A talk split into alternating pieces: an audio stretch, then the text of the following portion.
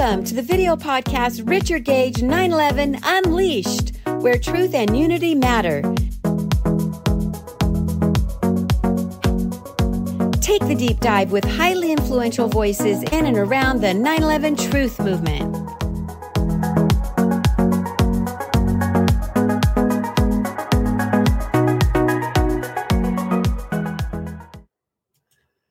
And welcome back, everybody, to Richard Gage 911 Unleashed.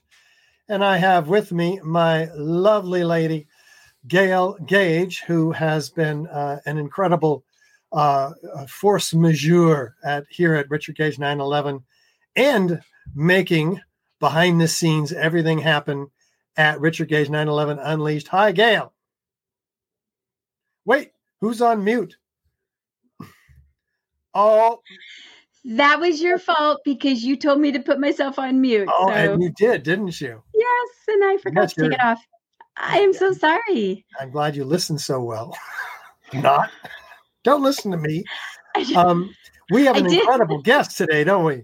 Yes, we do. This is really, really exciting. Just, I mean, I love. I've been waiting all week uh, for this survivor uh, of 9 11 and a plane witness, an explosion victim. Yeah. I mean, how much more does it? How? I mean, we're we're so lucky to have with us at all. Yeah, Ricki DeSantis, and, and we're going to introduce him in a moment. But I know you have some announcements first. yes, well, just let everybody know that um, this coming Thursday, we have Fran Sure. She's going to be our podcast guest on, yes, on Richard Gage 911 Unleashed. And she is a, um, she's a psychotherapist and and i believe that what she's going to be talking about is the similarities the parallels between uh, the current crisis so to speak COVID and 9 11. So um, that's going to be super interesting. She's she's definitely somebody that knows what's going on in our brains and how this affects everyone, the different events. And then next Tuesday, so a week from today, we have Susan Lindauer. And Richard, you could tell a little bit about what she is Susan Lindauer was a CIA asset who was yeah. tortured by the CIA because she wouldn't change her story. Uh, very, very incredible and and uh, powerful story for mm-hmm. all of us to learn uh, yeah. about how our deep state, the lengths to which our, our deep state will go to shut up uh, those of us who don't espouse the official narrative. Yeah. Yes. And then next Tuesday, we also have part two of our webinar series. Richard's yes, webinar that series. is so, 9-11 An Architect's Guide, a three-part series. And uh, that will be the part two, which is about the Twin Towers explosive destruction. So don't miss that. That's uh, Tuesday, at, most Tuesdays at noon. In fact, you'll see one of our webinars, noon Pacific, of course. That's yes. the center of the world. Yes. And then also a reminder about, um, got my little notes here.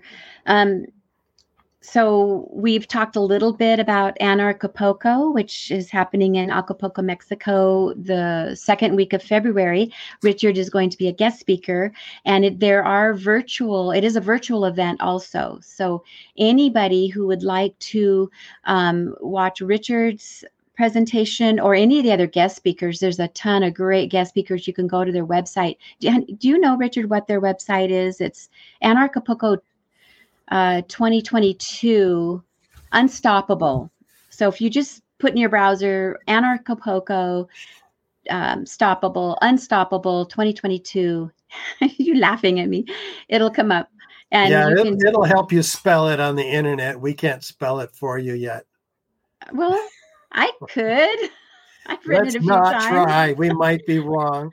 Anyway, it's an incredible uh, array of freedom minded folks who have gathered for the sixth year in a row and they're growing and growing and growing. This event will be a hybrid event, both virtual and physical. We will be there in person. Don't miss it. Yes, and there will be uh, Richard also has they'll they're giving him a code which is Richard Gage 911 911. Um, you get a 10% gives you discount. 10 yeah, 10% discount off That's of cool. all the things you have access to. Yeah. So yes, yes, that's awesome. And then a reminder too that we are spreading out onto different social media platforms and I've kind of been listing them every the last couple of podcasts. Um, some of you will probably be familiar with some of them or most of them. Um, so I'll just read off the list really quick. The we have Odysee, Brighteon Social, BitChute, Minds. That's M I N D S, like your mind.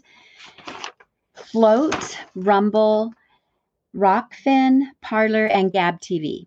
So those are um, those are a lot of platforms that we're going to be. And then also, um, Richard, you can help me since I had a little little incident that happened right before this podcast, so my brain's still a little bit scattered. But um, we are uh, going reaching all these platforms through a gentleman named Matthew Raymer.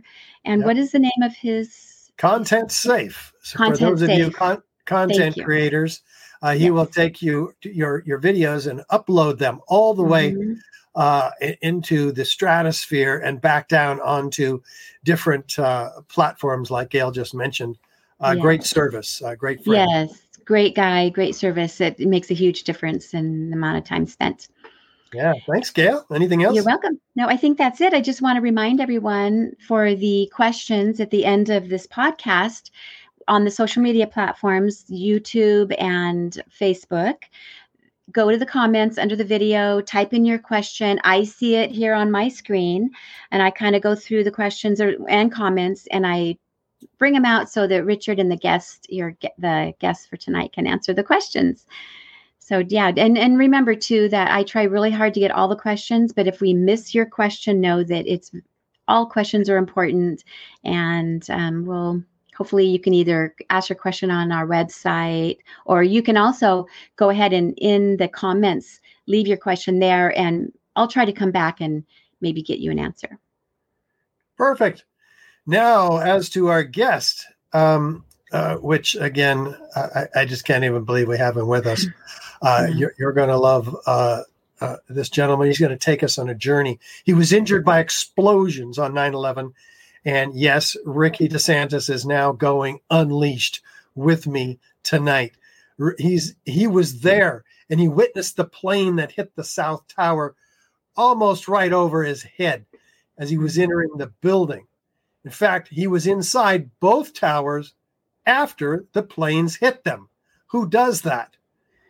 This is not a firefighter either. He's a, he's a Wall Street executive. What?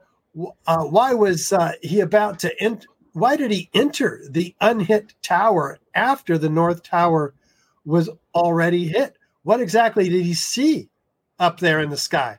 How did he survive the explosions that blew him back from the face of the World Trade Center uh, across uh, into Liberty Street almost. And where did they come from, these explosions? How did he capture his incredible photos that day uh, that he'll be sharing uh, with you on this exclusive podcast? Ricki somehow had the presence of mind uh, to capture uh, these amazing photos after his injuries join Ricki DeSantis, my guest on Richard Gage 911, right now as he takes us on this harrowing journey of that faithful day, witnessing some of the most damning testimony against the official story yet. Ricki DeSantis worked for the U.S. Treasury for seven years. He was no stranger to the financial district of Manhattan, New York, and the World Trade Center complex either, spending 10 years there almost every day. He had over 15 years' experience with boards, committees, in executive management as CFO, transitioning CEO, uh, specializing in uh, uh, uh, budgeting and finance and all the things CE, CFOs do. Uh, he's currently dealing with several debilitating health issues related to that day, from the toxic fumes and materials from the World Trade Center, as well as his own injuries on 9 11. Uh, ladies and gentlemen, please give a warm, unleashed welcome to Mr. Ricki DeSantis. Ricki, hi. It is an honor, Richard. Gail, Um, I can't thank all of you enough for all that you've done and how you've carried the ball for all of us all these years. Oh. I think beginning in 2005, while we were struggling to be alive, struggling to keep businesses going, struggling to deal with the losses and the trauma. And I, I just, it, it humbles me. It humbles me and it brings tears to my eyes and it humbles me. And I'm grateful to be here today. Um, along the way, I have 34 screws, 24 rods 10 plates holding me together. Oh, dear. Four months ago, I just had another spinal surgery with 12 more rods, 12 more screws inserted, believe it or not, because I still look handsome, I must say. I'd have to agree with you, Ricki. Oh, what are we looking at there? Oh, geez. Here's an idea. Okay. Is that your body or is that That like, is, um... that's just the upper part. Okay. And to give you an idea on these screws, okay. I don't know if yeah, you see there them? Yeah. Okay. I'm not going to bother with the bottom. That was was just done. Another 10 hour approximate surgery. Um, yeah, thanks for sparing us the details on this. I'm getting the heebie jeebies already. You're getting the EBGBs. I'm sitting on pillows over here because I still have no butt and haven't started physical therapy yet. Okay, but oh my god, uh, I digress. I wanted Dale to say hi to you and give us give it tell our tell us how our listeners, our viewers can uh, uh, ask questions, and then we'll let her go. Yes, hi Ricki. It's awesome to have you join us. So wonderful. Thank you, Gail. You're welcome. And I did Richard explained already right before you brought Ricki on, but I'll I'll remind everyone that when you want to ask a question, just type it into the comment section below the video and I will take that question and we'll give it to Ricki to answer for you. Hey, and, and and remember if I miss your question, please forgive me ahead of time. It's not intentional and we'll try to get it answered. All right. And we'll catch up with you uh, uh, later on after we you'll stay with us through this harrowing journey, right? Oh yes, I'm not going anywhere. Not that it's it it couldn't get any more harrowing than we just saw. But let's see, Ricki, um, your body, you're, you're like the uh, bio man, bio. What do we call it? Oh, the Bionic Man. Actually, Bionic I, man. I, I, must say, and I said this on RT today, um, before they shut me off from appearing there after my last live interview that was powerful. And um, you have some of the slides of that. And as I said there, I'll say here, it's by the grace of God. And it is by the grace of God. I am so blessed. And every day I awake and I look in the mirror, I thank Almighty God because there are days, as you said, Richard, I don't know how I'm here. There's got to be a purpose. And it's time for me to step up and walk alongside people like you and all the other mentors and heroes that I've seen over these years while I was trying to come out of these surgeries and going into surgeries and seeing you fight the heroes with the courage and going up against the odds from Willie Martinez and the other witnesses and you and the architects and the explosive experts and the engineers and all these people and Walter Jones, may he be watching over us today, and Ed Asner and Rand Paul and Tom Massie and Steve Lynch. And I could go on all day and I'm watching your interviews and you know, I sit there and I get chills in my spine because I lived it and I hear what these experts say and they're right. They're spot on. And we must have a real investigation, a uh, investigation that never occurred, an investigation that should have occurred. And as I go through, I my goal today is for you to look through my eyes as it happened on that day, before that day, and after that day, and thereafter, before I finally collapsed. And I hope we can achieve that tonight with the maps and the pictures and me telling some of my story because there's certainly not enough time tonight. But we'll we'll begin, and uh, with that, I'll follow your lead. All right, my friend. Let's start. Um, wh- wh- where do we start? You tell me uh, where where you want to start. Well, being an executive, as I mentioned, I was always involved with finances and the markets and the geopolitical world and politics and things of that nature. So I was always with the beat of the street. And um, you're in that environment. You're constantly moving over 100 miles an hour. You're an alpha male. You're an alpha personality. You're pushing 17, 18 hours a day. You're nonstop. You got commutes, you got long hours. And in regards to geopolitics, let's begin in uh, February 2001. Bush is inaugurated. Uh, February, immediately after he's inaugurated, uh, I became very upset because uh, he did not respond to China forcing down one of our high tech spy planes that were in international water off of mainland China, and they proceeded to gut that plane, take the technology, and it was absolutely humil- humiliating. I was so frustrated.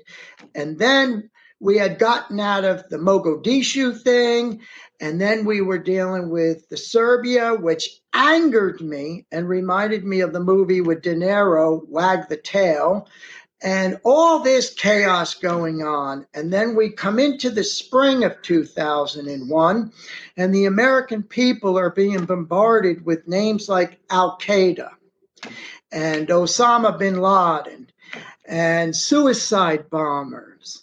And then we create Homeland Security and we develop a, they, they develop a um, psychological uh, Homeland Security terrorist alert code chart. And it was like a traffic light red, yellow, green. And each day it would be announced what level we were at. And you lived with that. And most people don't realize the psychological effect that had, especially on New Yorkers, because every day you got up, 3:34 in the morning, and you're getting ready and you're going to make that commute, and I'll go into that. You're seeing the news, and you're being told what that alert is, and you're t- being told about bombings, and you're being told about Al Qaeda, and you're headed in, and you're being told that New York is a target they would love to get suicide bombers in the subway, suicide bombers in the Trade Center, bombing of the uh, towers. Uh, they may want to hijack planes. So you're living this every day coming at you. They're displaying it on the New York Times ticker tape so it's constantly coming at you, sound bites. Okay. And then we move into the summer of 2001. Pardon me. And uh, you've had now basically in the summer of 2001, to the best of my memory, that terrorist code alert never went below yellow. And then it cranked up to red in July. And August, right up to 9 11, it never came down from red, which I don't understand. It's always perplexed me.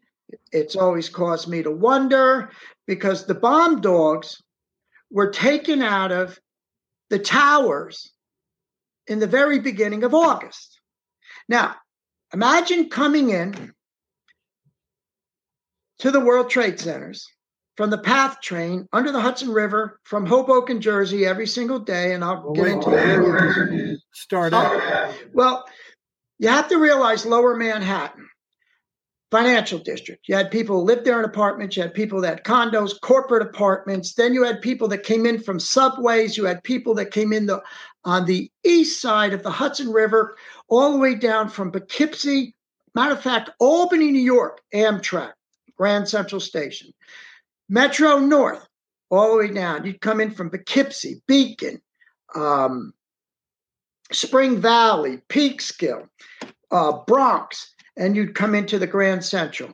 You would get into Grand Central and then you'd take a subway. It would be either the one in nine, which would be the local, and I'm not sure if I remember correctly, it might have been the four or the seven, which was the express, but they would converge down into the World Trade Center. Okay.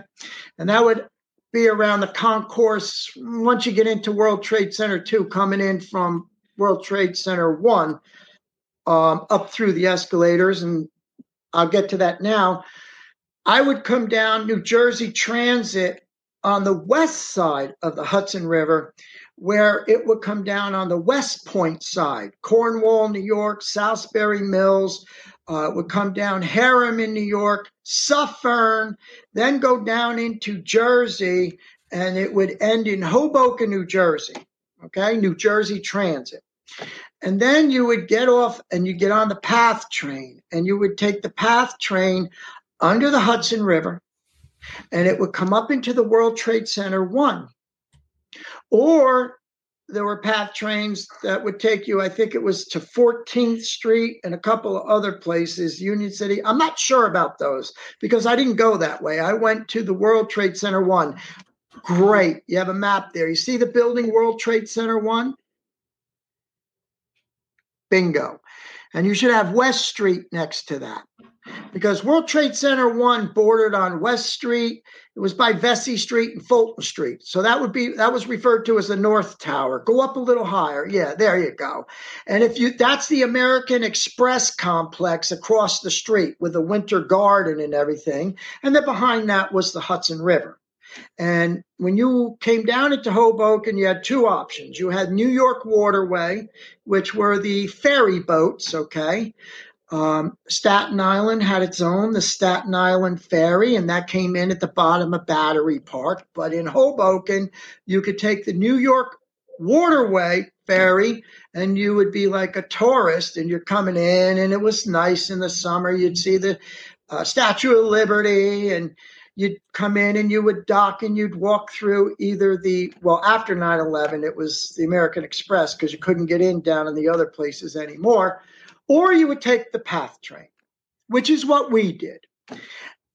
And when you commute, you develop groups, okay? And you stick together and you commute together and things of that nature. And I had a group. I had a buddy, very close buddy. He uh, was a trader on New York Stock Exchange and a female friend, and then a colleague and her twin sister, and uh, many others, and of course, someone else very dear to me. And um, we would um, come into Hoboken, catch the PATH, take us under the Hudson River, and you would come out on the other side in the bowels of World Trade Center 1, down, down in the basement. If you remember, after the towers collapsed into their own footprint and they hauled all the debris, it looked like a big bathtub. And at the bottom, you'd see the ground. Well, the railroad tracks were down there on the ground. Okay. Um, also, the other ways of tra- uh, commuting was by car. I used to drive my car. Ricki, Ricki, let's just take us to uh, the first morning you want to start with, and let's jump 9, right 10, into it. 9 10. Okay. So 9 10. Believe it or not, a lot, a lot occurred on 9 10 in my life and my friend's life that morning before 9 11. So 9 10, normal morning, nothing abnormal. Get up early, get on the train, head in, get into Hoboken um, maybe around 7 a.m. or so. Go down into the PATH train. I'm with my group of people. Get off the PATH train in the basement of World Trade Center Tower 1. Soon as you get off the PATH train and the doors open like a subway car, same thing, you had an escalator that you would immediately get on, and everybody would converge to this escalator. Okay, very long escalator. Uh, memory serves me correct. I remember people speaking of it and saying it was about an eighth of a mile long going up, which roughly would be what? Uh, um, a little more than 600 feet, something like that. Um, anyway, I proceed to go on because I'm always alone. and the two girls would be together, and my friend and the female would be together. So I proceed first. I go to proceed first.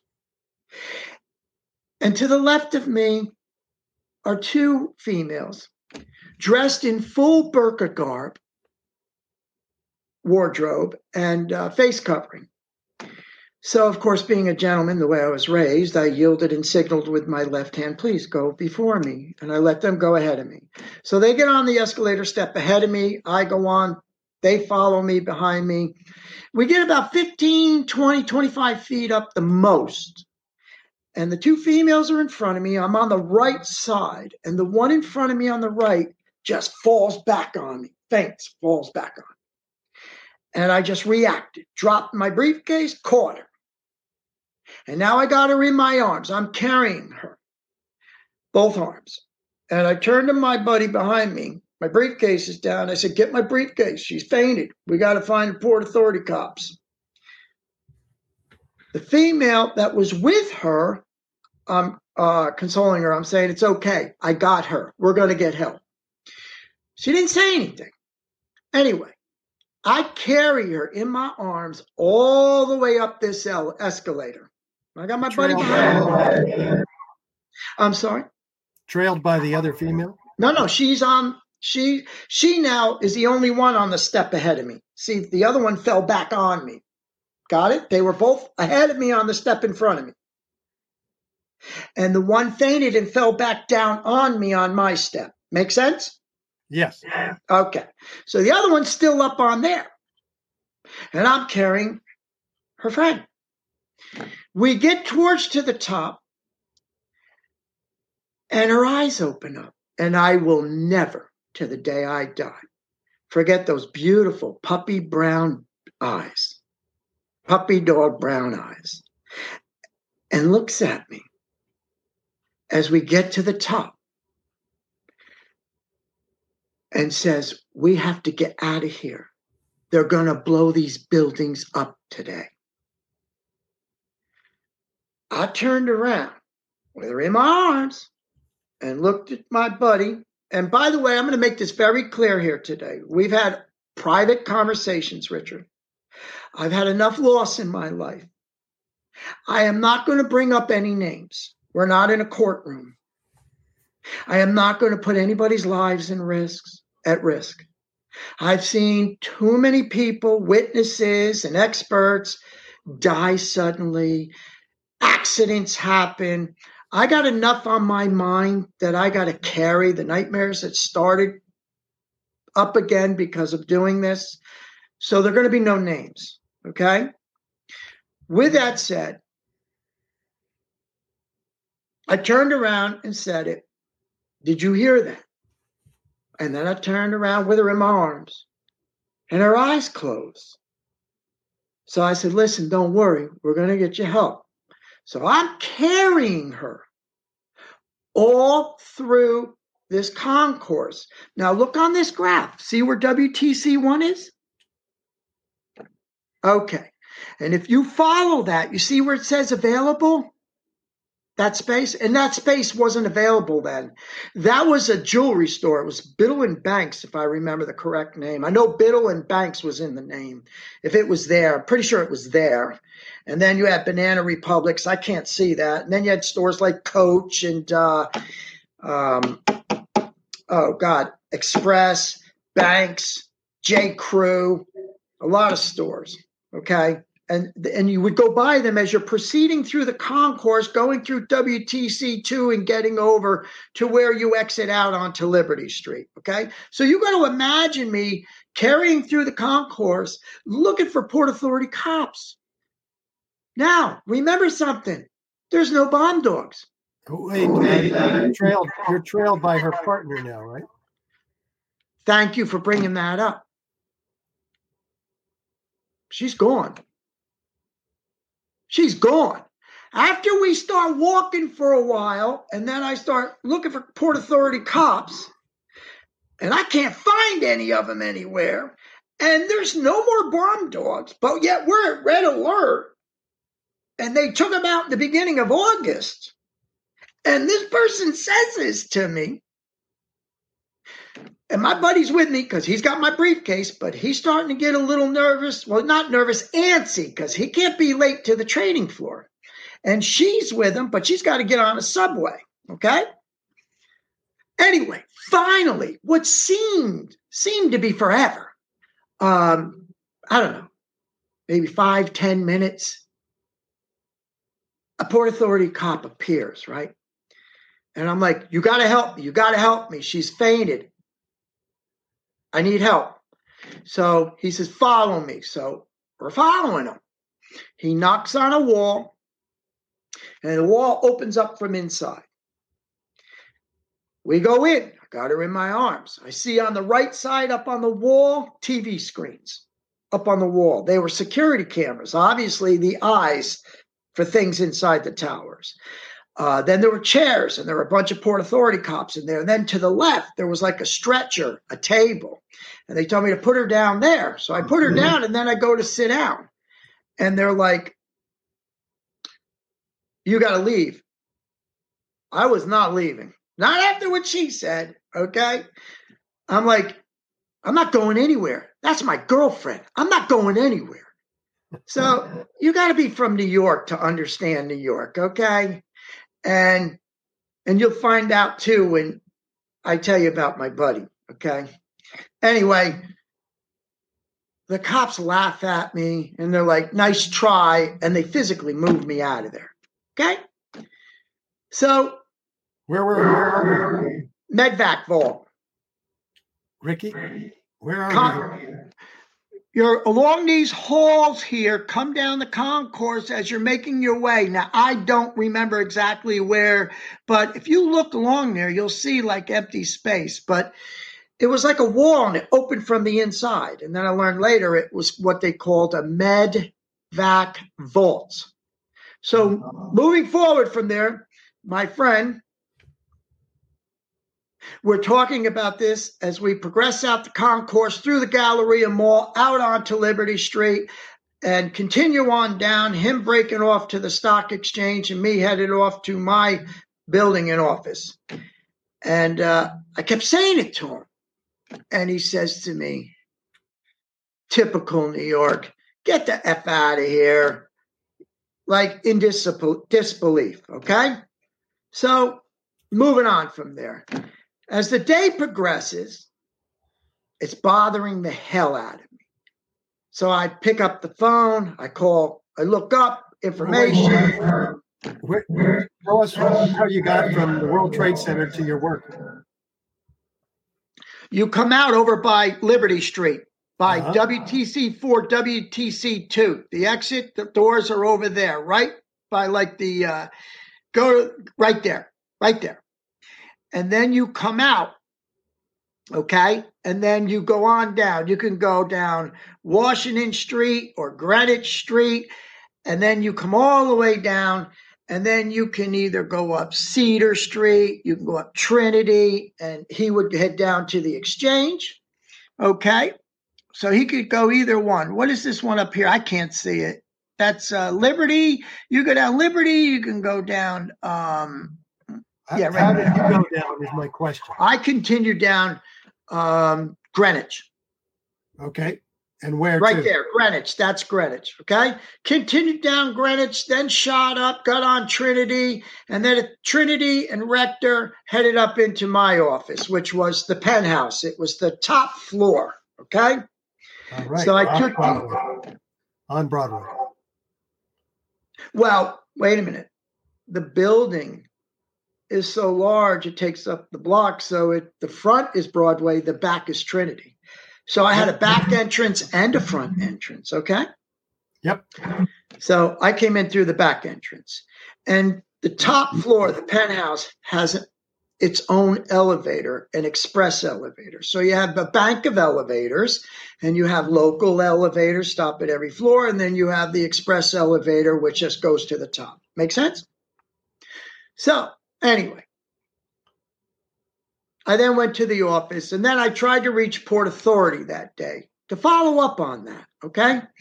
and uh, I'm reaching out, I'm getting information, getting a number, I'm reaching out, I'm calling, and I'm trying to find out. And I'm, I, I call them and I say, Listen, I'm calling, I'm trying to find out information about an incident this morning uh, in the World Trade Center tower involving uh, a female dressed in uh, burqa garb, wardrobe, black, and a, a male that carried her into the uh, medvac, medvacs and the port authority police were handling the situation and i'm trying to follow up on this. And uh, they said there's no there's there's there's no report. There's no information on that. There's there's nothing about any incident. Um i'm like that's impossible i'm the guy i was there that was my girlfriend. I'm trying to find out what's going on. Sir, sorry, there's no information. Maybe it hasn't been processed yet. I was like, yeah, that's possible. That could be possible, right? Paperwork, right? Maybe the next day. So that afternoon, I'm distracted because Donald Rumsfeld, Rums, Rumsfeld, who passed away recently, by the way, comes out, does a press conference. I think it was, well, it was mainstream media, all of them, pretty sure, and announces $2 trillion is missing from the Pentagon. And he announces this. It was around 1 p.m. in the afternoon, and the markets crash. So now there's more chaos. And then they stabilized, I think, by the end of the day. Okay. It was a long day. It was a long day. I left. We were on the commute home. I had a lot on my mind. I get home. I couldn't get it out of my mind all night. What happened that morning? And what did she mean by that? I never, in the decade plus that I was there can stand here and tell you did I ever see women walking around with burqa wardrobes or anything like that. Never. Now, you have to understand, I was in that World Trade Center complex every day, except the weekends, unless I was down there on the weekends, okay? Never. Never.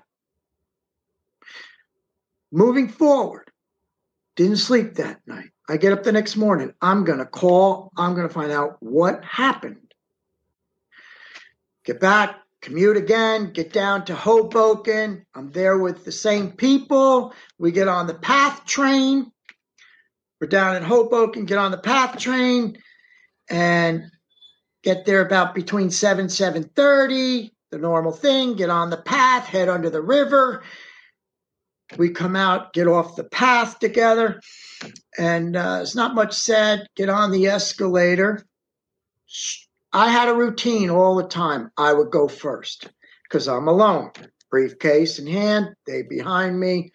We get on, and I we get up about 15, 25 feet, and I get a chill through me. And I turned back to him and I said, today's the day, so and so. And he's like, he's with so and so behind him and the others. And he goes, What the F you talking about? Today. Today's the day. Remember what she said? Today's the day. I'm telling you, it's happening today. I can feel it. It is, I'm telling you, it's going down today. I feel it in my bones. And he just makes a smirk and he's like, get the F out of here. Like I was an idiot. I didn't say another word. We get to the top. We do our usual walk. She breaks off. She goes to the subway. The others were late. They missed that train that day.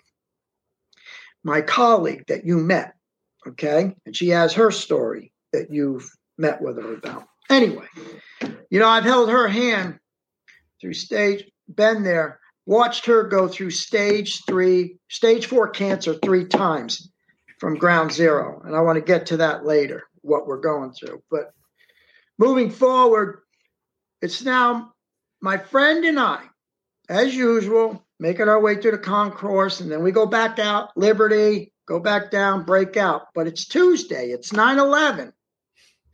Now, every Tuesday in the summer, and it was there that day in on 9 11, they would have a farm market.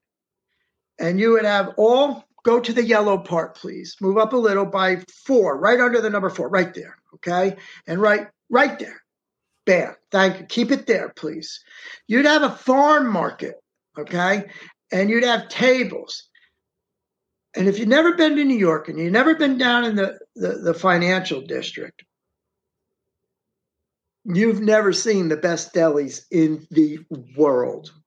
They're like warehouses, and you walk in and it's insane. There's every food you could ever imagine, fresh from deli to Asian cuisine to Italian to continental to Japanese, negimaki, and oh, forget about it, as they would say in New York. Okay, the pizza, you name it, unbelievable. Anyway, With that said, you had even an Amish deli down by Battery Park that the Amish were bringing it all in from PA, and boy, were they raking in the bucks. Very proud of them. So anyway, I got off track here. It was okay. So we walk out, and I'm telling them, I'm saying so and so. Listen to me. I'm telling you today. And he walks off and says, Get the F out of here, laughing. Okay. I continue on to my office, come through the back, get on the express elevator, head up to the office, briefcase in my hand, do everything I do normally, get my keys to my office out while I'm on the elevator, because I was always so OCD. You know what I mean? Very efficient. Get the keys out on the elevator, get out of the elevator, head to the office. Get to the office door, briefcase, key in hand, open door, go in, drop briefcase by desk, get behind the desk. Well, I get to the door, put the key in the door, and the phone's ringing inside. So hurry up, open the door, run in, drop the brief in front of the desk, reach over the desk, grab the phone. Good morning, Rick speaking. How may I help you? The next thing I know, someone is screaming at me. Get the F out of here. Who the F are you? Now, you got to realize something. I don't know Tower One is hit yet. I was in an elevator. Okay. And I'm getting a phone call like this.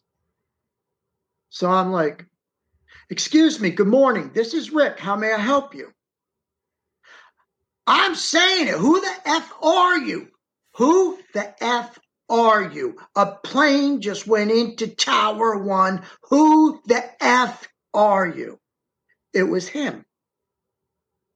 And I said, Hey, I'll call you back. I got to go. Because I knew someone was in there.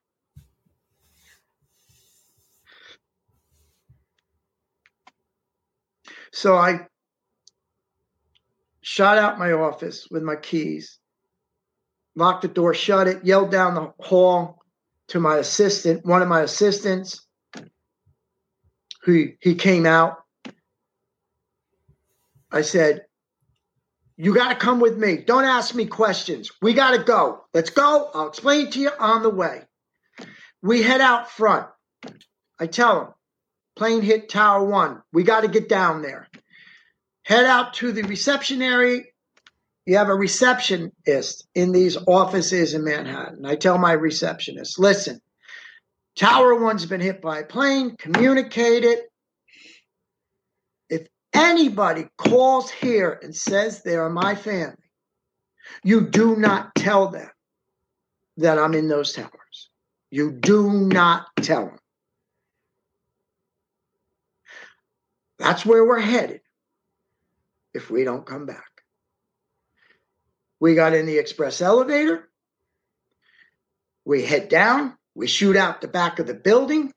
Now, on this map, can we go down to, you got to go south more to Trinity and Rector? Because that's where the newsstand kiosk was, where I would stop in the morning, get a paper, the Wall Street Journal, um, gum once in a while, and it was a newsstand. I can't really see that. What that says Trinity. What's that side street there? I That's right there. Okay, right there. Okay, now you can go. You see those buildings right there? It was like the third one. And I hope we can go down further later on because there's a building next to us further south. No, I'm going to talk about later who was in there. But anyway, um, so right there at the newsstand, I go up to the newsstand, okay, and the guy's not there. The guy that I would see every single morning on my way through the back of the express to my office, this guy never missed a day of work in over 10 years, was not there. Now, another guy was here. So right away, I'm like, where's so and so? Oh, he's not in today. I didn't say anything. I threw him a 20. I said, give me those Kodak disposables. I had my suit tie on and everything, you know, looking all Wall Street, GQ, and um, throw them in my side pockets. Okay. And uh, I go, so and so. You know, I'm going to use X for my assistant, Z for my friend on the stock exchange. Okay. So okay. I go, X, let's go. So now I'm headed down Greenwich and then I'm going to shoot down to Washington Street to head towards Tower One. So if you look on this map, and you got Rector and Trinity, you head down Greenwich and you can sneak down Albany and then you can jump on Washington Street. Okay. And I'll never forget too, because there was this do you remember Seinfeld, the soup guy? Do you ever see that skit? Seinfeld, the soup guy? I didn't actually watch it. All right. Well, there was a skit where the soup Nazi, that's what he was actually, the soup Nazi. Anyway, we had one like that there, the best soup in the world. So, anyway, I'm shooting down Washington Street and we're headed towards the tower, X and I. And right around Cedar in Washington, there's the door handle to what looked like the inside emergency door to the plane that went into Tower One. While at the same time, we had brochure pamphlets raining down on us from a city agency in Tower One. And I remember specifically picking that up too and saying to myself, damn, I didn't know they were in there. It's amazing what goes through your head in these times. That's all I, I can tell you. So we continue on. And if you follow Washington, well, you you see, take a picture at this time, Ricki? When I get closer. Okay. Now you have this picture, and you'll see I've caught a picture of Tower 1 and Tower 2. Tower 2 is not hit yet. Can you bring that picture up? There you go. We're headed down. That black building is the Bankers Trust or the Deutsche Bank. I'm pretty sure that's what it was. Then you had UBS down by World Trade Center 1. Oh, by the way, I had board of directors staying in World Trade Center 1, the Marriott. I have board of directors from all around the country. Okay? Anyway, so here you see in this picture the building on the left, if I may, is Tower One. It's been hit. Now, Tower One was hit from the north side. Now, correct me if I'm wrong. That plane, actually, both came down the Hudson River, right? Am I correct? I can't verify that. All right. And risk of being wrong, based on my memory back from that time, they flew down the Hudson River. Okay. Possibly coming all the way down from like Albany, down the Hudson River.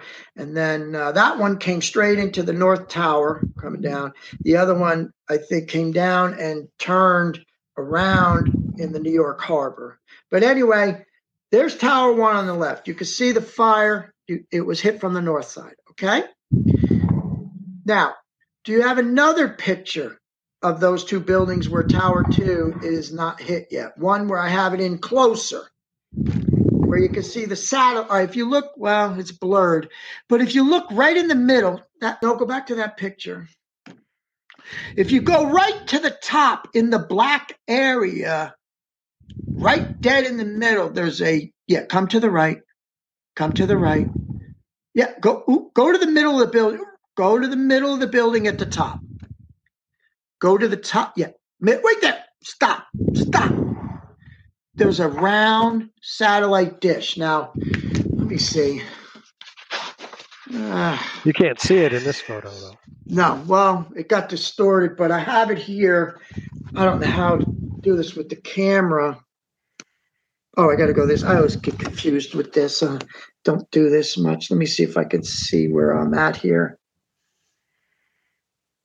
Well, if you look at this picture, it's very clear in the picture.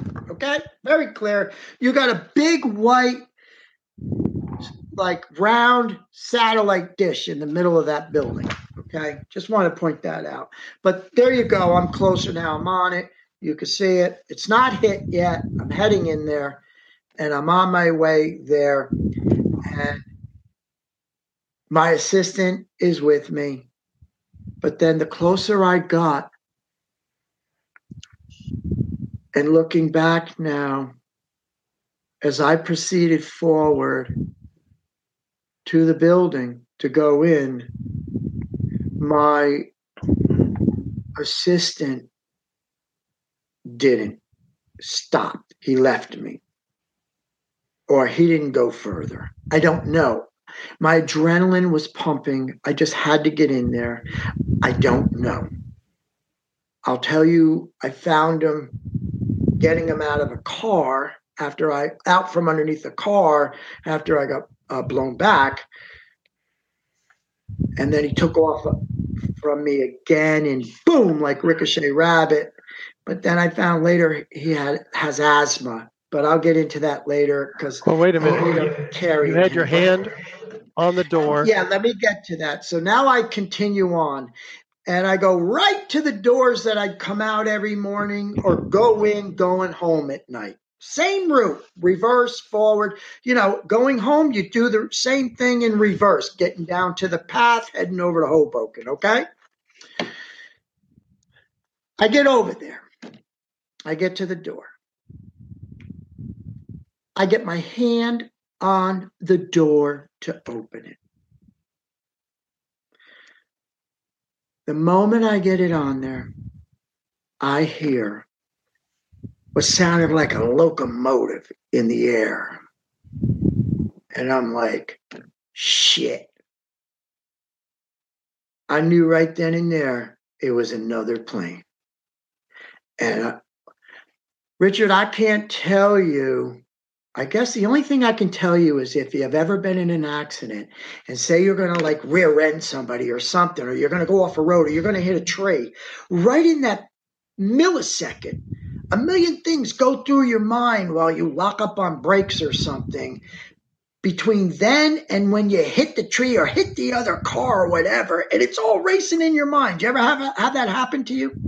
Something like that. Okay. Well, that's what's happening in my mind as this is happening. And I know this is another plane coming in, and I know like I'm dead. So as I'm turning, it all becomes like slow motion. And I start saying, Our Father, who art in heaven, because I'm ready, you know, I'm thinking I'm meeting my maker. Okay. So anyway, I get around, and now I'm watching this plane, gray, gray plane, no logos, Now, can you pull that map up? Because there's something very important you have to understand. These streets did not run perpendicular, they ran on angles. In other words, they ran it. Uh, if you looked at uh, Trinity Place, you come on down to Greenwich. You look at Greenwich, if you take a flat plane, 180 degrees, and you run a line straight up, that's 90 degrees perpendicular. Okay? So perpendicular is 90 degrees straight up. If you look at Greenwich, it's like 110 degrees, right? And you look at Washington, you could say it's 125 degrees off that Trinity, which is almost perpendicular. You see what I'm saying? And you see where WTC2 is, right? It's like in between Washington and Rector, correct? I can't hear you, Richard. You're on mute. Your mute button is on. Oh, sorry. Between okay. Washington and Greenwich. Okay, let me start again. Do you see Trinity? Go to the right. You see Trinity? Move over. Go over by yeah, Trinity. It's more straight. It's like perpendicular. You see it? Yeah. Okay, good. Now you look at Greenwich, you look at Washington, you look at West Street. You see they're not they're not they're not perpendicular. They're not 90 degrees off a plane. They're more like 110, and then you'd have Washington 125 if it's coming off the same point of perpendicular. You see what I mean? And then yeah. west. So I'm saying this to you because this plane's coming out of the harbor, and you look at WTC2, and it's pretty much in between Greenwich and West Street. You could even say it's kind of in between Washington and Greenwich, right? But definitely in between West and Greenwich, correct? Right. So, in other words, this plane doesn't get to come in straight right up Trinity out of the harbor. It's got to turn around, come in, and it's got to adjust. And it's not going straight, is coming in. Do I make sense based on what you're seeing with this map? Keep going. I see this plane doing this, and I see this gray plane, and I see it banking its wings in these wild, insane maneuvers. And if I can with my hands, like I said, I'm not good at this, but say this is, let me see where I am. I got to look at, uh, that's where I get confused. Say my hands are the wings, okay, and the fuselage. Let me do this. Okay, try it. Well, no. Just imagine that was between my hands, okay? And my hands are the wings. Got it? Got this thing is coming, it's going like this and like this and like this, okay? And I'm like, oh my God. Oh my God. So this thing is going so slow. I thought it would even fall while it's doing this. I just could not believe it.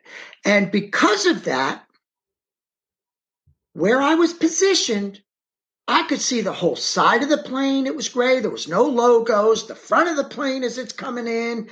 Underneath the plane, I saw it all. And it was like slow motion. And then it goes in. I couldn't move. I was frozen. And I'm just watching this. And I'm like, I don't know. I just, I felt nothing. And it hits and it impacts the facade of Tower 2 above me. And simultaneously, the ground shook like an earthquake, like massive explosions were going off deep down in the basement of the towers, you know, where the trains came in way down. You know you have to go up the escalators, as I was telling you? You have to understand those towers, they didn't start at street level if you look at pictures when all the debris is removed, you see that it's like a big bathtub way, way down. And they drive pylons down more than 200 feet down getting to the back, the bedrock. Okay. And what I'm saying is when they got down there, that's where the train tracks were. And that's where it felt like that rumble underneath. So you're feeling that, the explosions above, above blowing me. So I get up, I'm screaming out for X. X, X, where are you? And the debris is coming down. So I start running across Liberty. Can you make that map bigger? No. And bear with me. I got to adjust right now. Ugh. I hate this. At least I'm not wearing my neck brace. Ugh. Um, okay, right there, Liberty Street. Now, do you see? Go ahead, stay right there, please. Do you see? No? Yeah. Okay. I make my way over to Washington Street. And I find X under a car. Get him out. Are you all right? Are you all right? Listen, I'm going back in. I'm going back in. She's in there. By the way, I was on the phone on the way there. And she's telling me how the it, over the intercom, security was telling them to stay in their office, do not leave. And that's when I went nuts. And that's when I said, You get the F out of there. You start heading down. I'm heading in. I'm on my way. So now I find X shooken, very, very shooken. And I said, Listen, we're going back in. I'm going back in. I turn around, take off, start heading back. I turn briefly back quick. No X. He's gone. He went the other way like Ricochet Rabbit. I never even stopped. I just my adrenaline was off the charts. I went in. I start my, making my way in, okay? And I'm going in through the concourse and I'm going over by uh, uh, Coach. I remember Coach, and I think it was Victoria's Secret. And he had J. Crew. And as I'm trying to get over to World Trade Center 1, there's a middle aged woman, somewhat heavy, and she's on the floor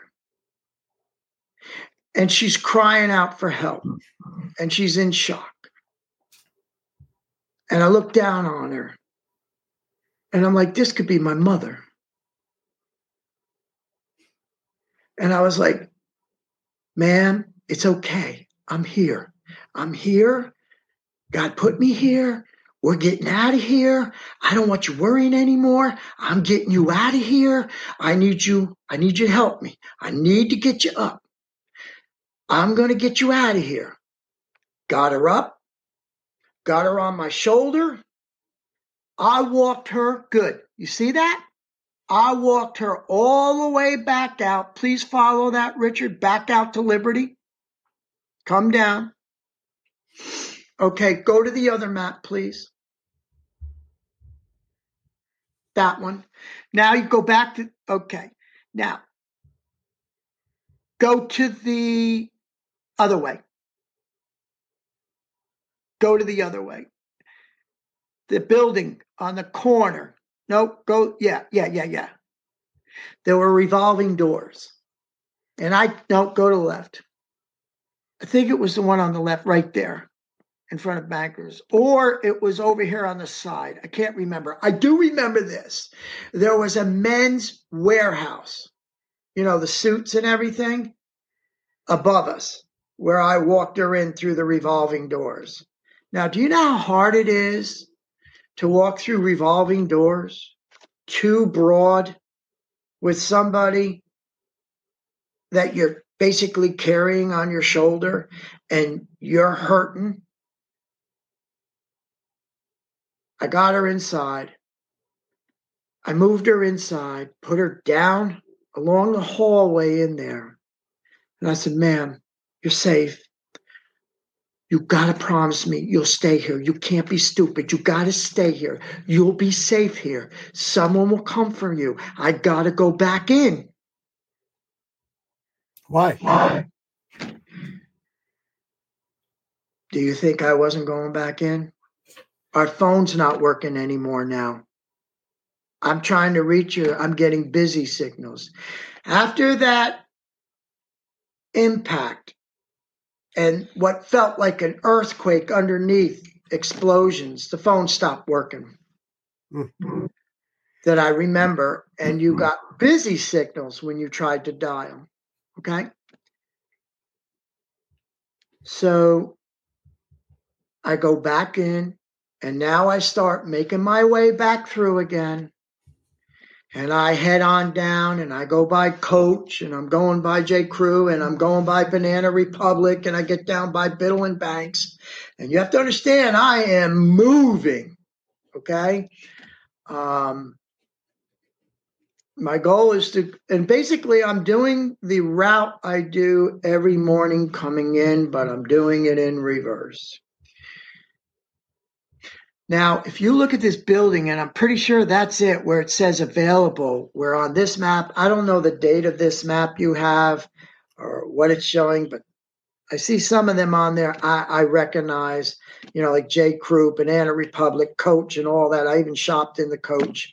Uh, they sold the dog collars and coats for my two Jack Russell Terriers um, that kept me sane after 9 11. Um, where was I? As I proceed down here, if you look at that available right there, you see WTC1 ahead of it, you see? Now, as I get there, and this is what I'm not sure, if it was this one or it was the other one back here, but it was a Biddle and Banks jewelry store. Very, very high end very high end jewelry, watches, Rolexes, diamonds, 40,000, stuff like that. I run along the side of it, and you have to understand these stores out in the corridors, their walls were all glass. You could see in them, okay? So as I'm racing by Biddles on that side, my peripheral vision, I'm catching like a lot of people in there and now I got to go around and now I got to go right and I got to head that way. I'm trying to get to the elevators in Tower 1 and you got to understand I'm an I'm I'm a wreck. I stop. I look inside. And there's things going on inside there with the display cases. And I'll leave it at that. And I'm like, Ricochet Rabbit, and boom, I keep going. And I'm like, I'm not getting out of here. I'm not getting out of here. And then I just keep going. Which way? Where are you? Towards the World Trade Center one. And then all of a sudden, I want to point this out first. At no time, every time I went in, came out, went in, came out, went in, was I ever afraid or even given thought to those buildings coming down. Those buildings didn't make any noise, they didn't sway, they, nothing. Never even gave it a thought, never even entered my mind. But then when I got over there, all of a sudden, explosions. And when you are inside a contained structure or space, that's the only way I can explain this.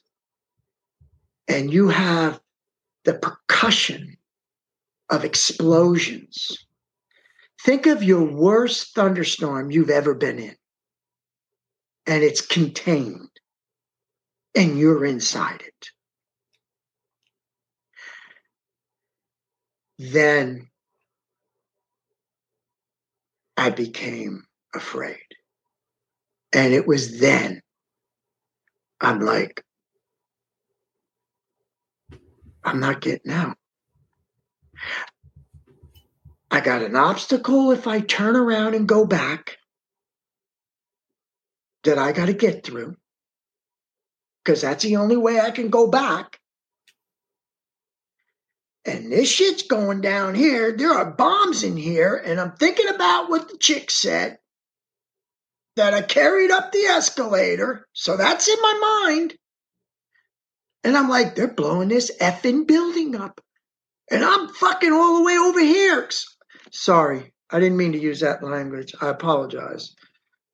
But you got to understand that's what's going in my head. And I'm like in conflict. Like I told you before, these things are racing through your mind. You just can't understand it. I know who can understand it. I know who can understand it. New York's heroes, the firemen, because it's that level of adrenaline. Those guys are, oh my God, you talk about heroes, you talk about alpha male, you talk about,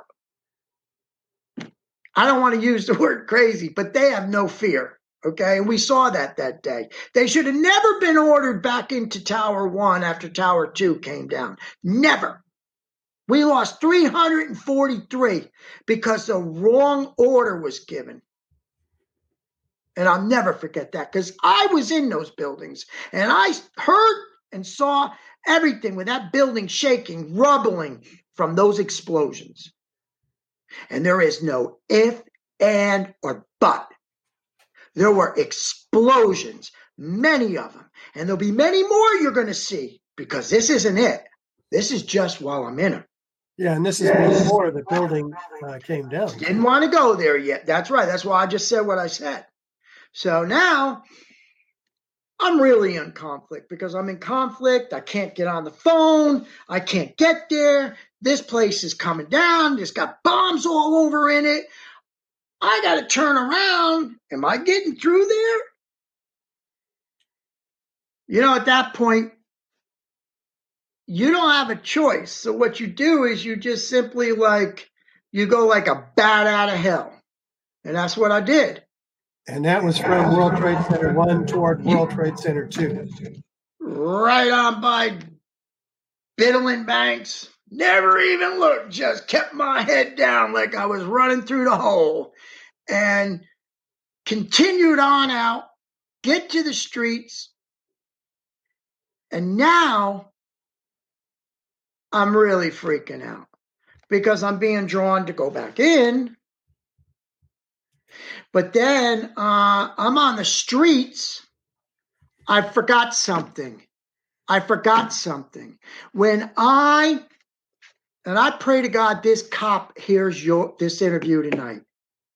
Because all these people, that woman, the police officer, after I put that woman down in the building, that I got through the revolving doors, I come out and I go to the left it had to be this building down one. Go down in between Washington and uh, Greenwich.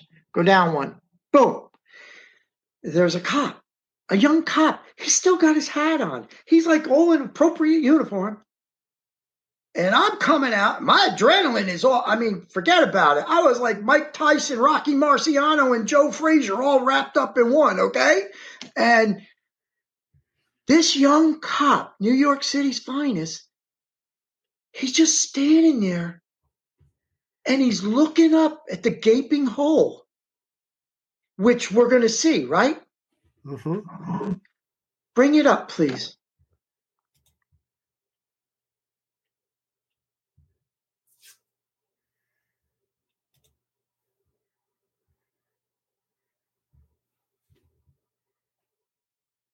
There you go. I'm not seeing it. Oh, sorry. My fault.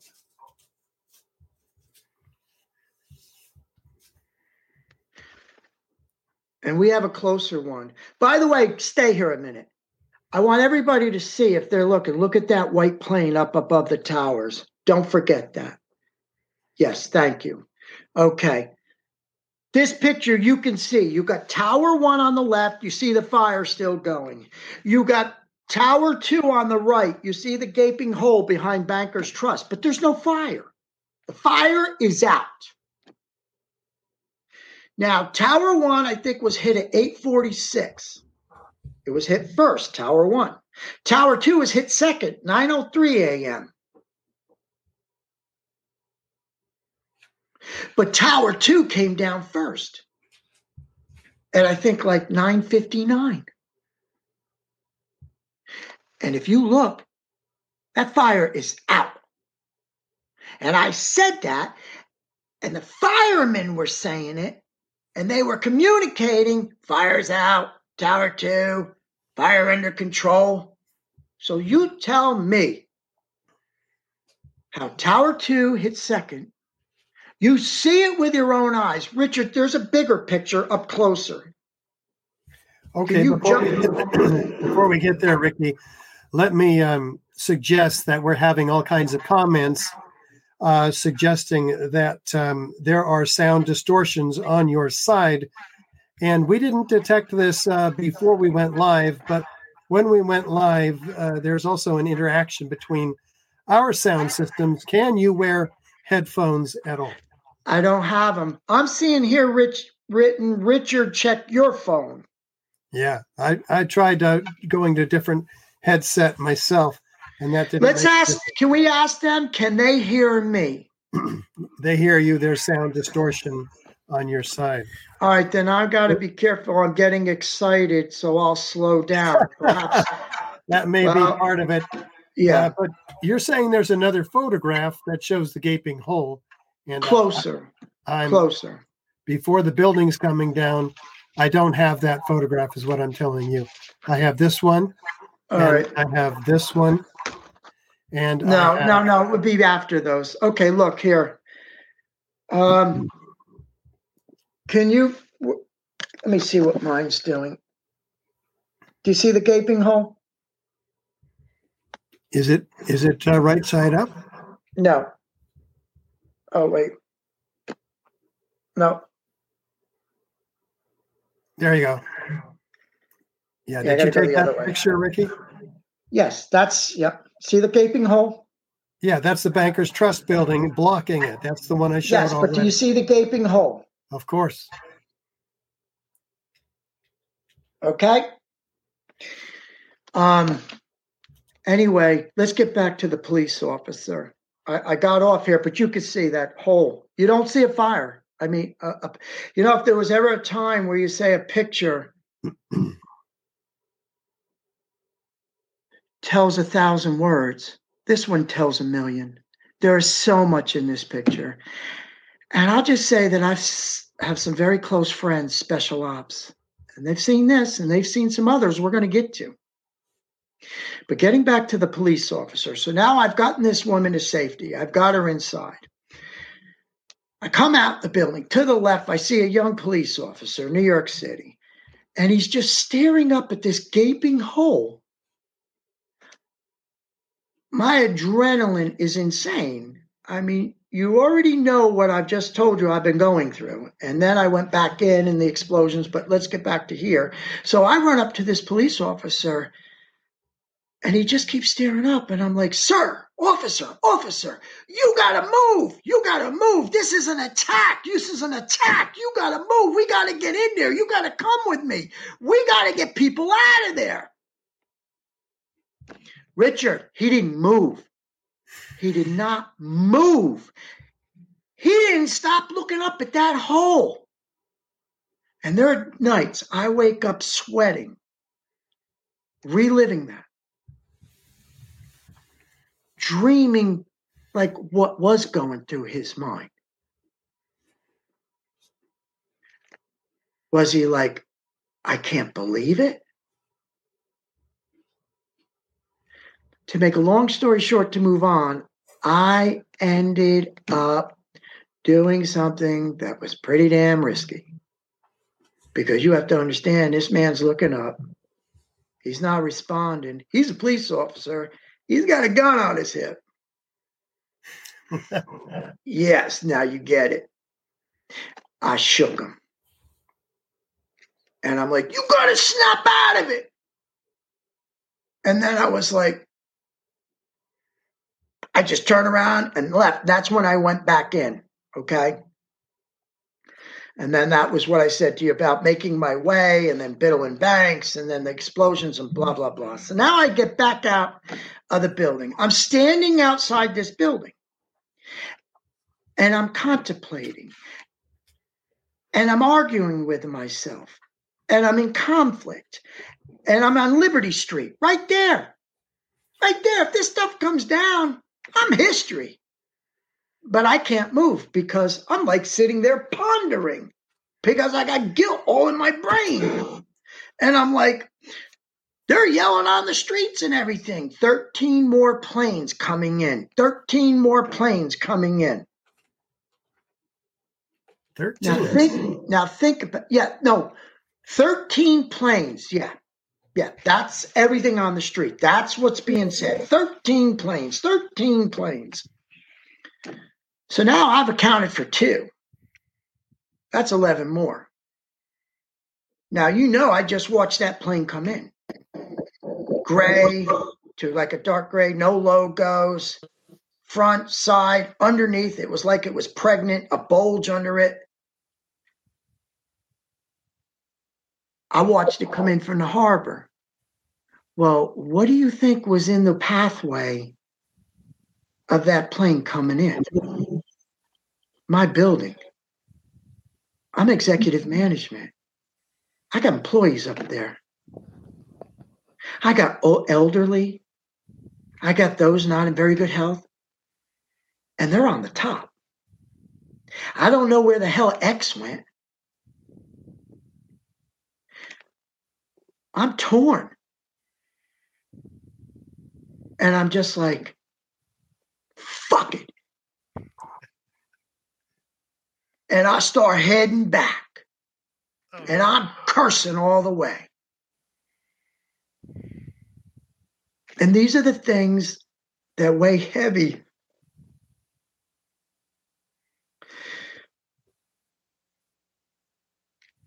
Because you always look back in hindsight, you know? Mm-hmm. And you wonder if I did this or if I had done that or I should have done that. You know, like for example, instead of getting checks in the employees' bank accounts for two months and just saying, don't even come back. I, I don't even want to see you. You know, there was something else I should have done. Because the further the way you the further away you go from the epicenter of an earthquake, the less sensitive you are to the effects of it. And when you only see it shown to you on a one dimension screen. And what goes on there, that content is controlled. You can't feel it because you're not touching it, you're not living it. And over the years, employees ended up homeless, died. I don't know if you remember a while ago that girl, the famous one that was on the front page covered in dust and she ended up dying finally, homeless, on drugs and alcohol. She ended up that way because for 10 years they ignored us. There was no help. Unless you were, you worked for the city, state, federal, a union. You were in the private sector, you were on your own. You didn't have representation.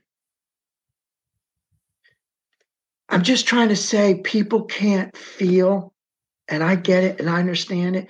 Just like when uh, Fukushima, the nuclear reactor in Japan, I can't feel their despair. I can understand it, relating it to mine, but I am not there touching it. And that's why it's so important and how much I appreciate you guys putting your necks out mm-hmm. there. I know the dangers you're in.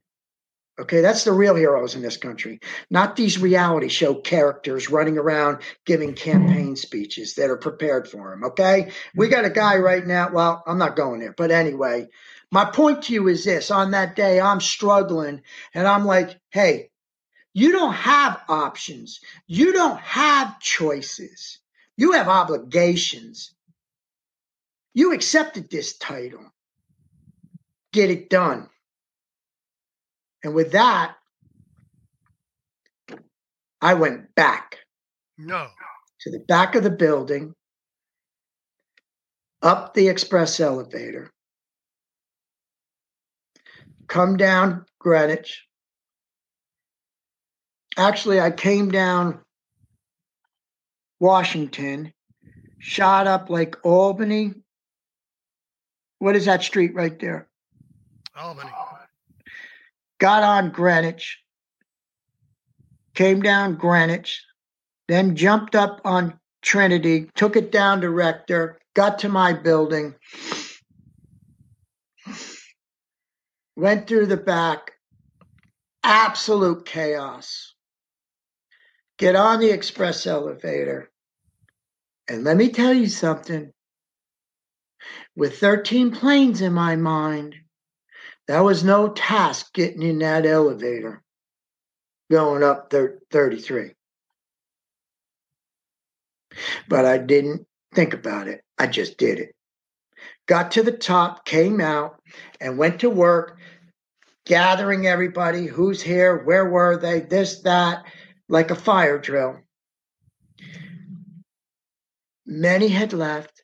Some, when I'm there saying stay, left, went down the ele- elevators because, like I said, word on the street was 13 planes. So when you're at the top of a building, you're more of a target. Make sense? Yeah. So your your voice lowered. You got, I think you have to raise your volume, Richard. Yeah, I can't raise my volume, and okay. there's distortion when I talk, so I'm not talking much. Okay. With that said, I start coordinating and getting everybody. As a matter of fact, I had a deputy director that I had to peel out of her office. She was in shock. She would not get up from her desk. She would not leave. She was not in her brain letting this happen. I couldn't believe it. You don't know the things I had to deal with. I had elderly women. I'm like, okay, we got to get to the elevators. So I go to the shipping room. Now, the shipping room is facing World Trade Center 2 and World Trade Center 1, World Trade Center 4, World Trade Center 5, World Trade Center 6. I can see them all. And we can move up to those pictures, please. Thank you. I get into the shipping room. Now, I'll tell you a little secret. 2001, a lot of the skyscrapers, the buildings, the windows opened, which under the fire laws and blah, blah, blah, they weren't supposed to. Well, ours did. I could walk right out on the ledges outside. But I won't get into that discussion. I mean, you ever see that movie? I even had access to the roof. It was a penthouse. Anyway, I'm in the shipping room. I got a perfect view. I open the window, pull out my cameras, and I'm like, I'm getting a picture before we leave. And all of a sudden, Boom, boom, boom, boom, boom, boom, boom, boom. And I'm catching it. You see him? Yeah, and I I hear you uh, saying. I mean, you heard boom, boom. boom. Would, the window was open. I'm up there. I'm up. What? How high? That's about what? That's like four, five hundred feet up.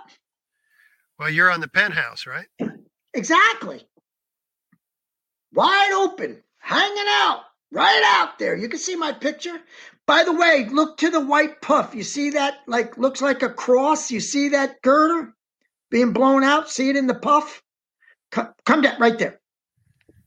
See it? Look at these puffs. Look at you got the brownish ones, you got the white ones. I would like for you to share this because you've had some amazing people on your show. Look at that. Can you make it bigger? No. Okay. We'll do it another show. Um, let's just say this.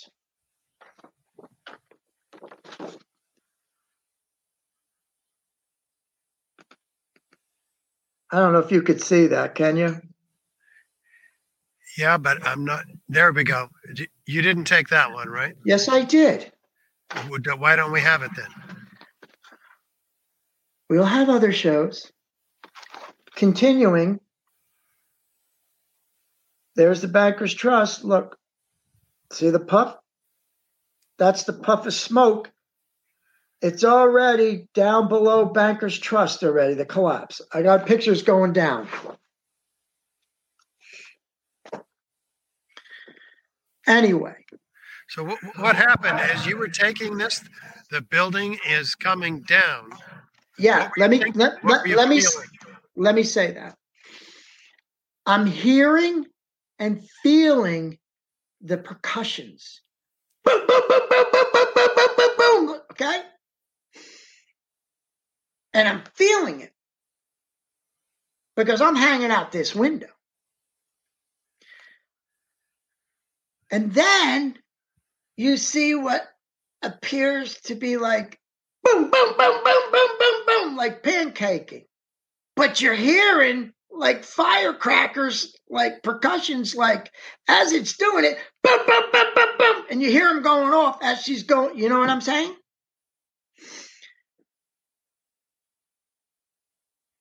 And it's down.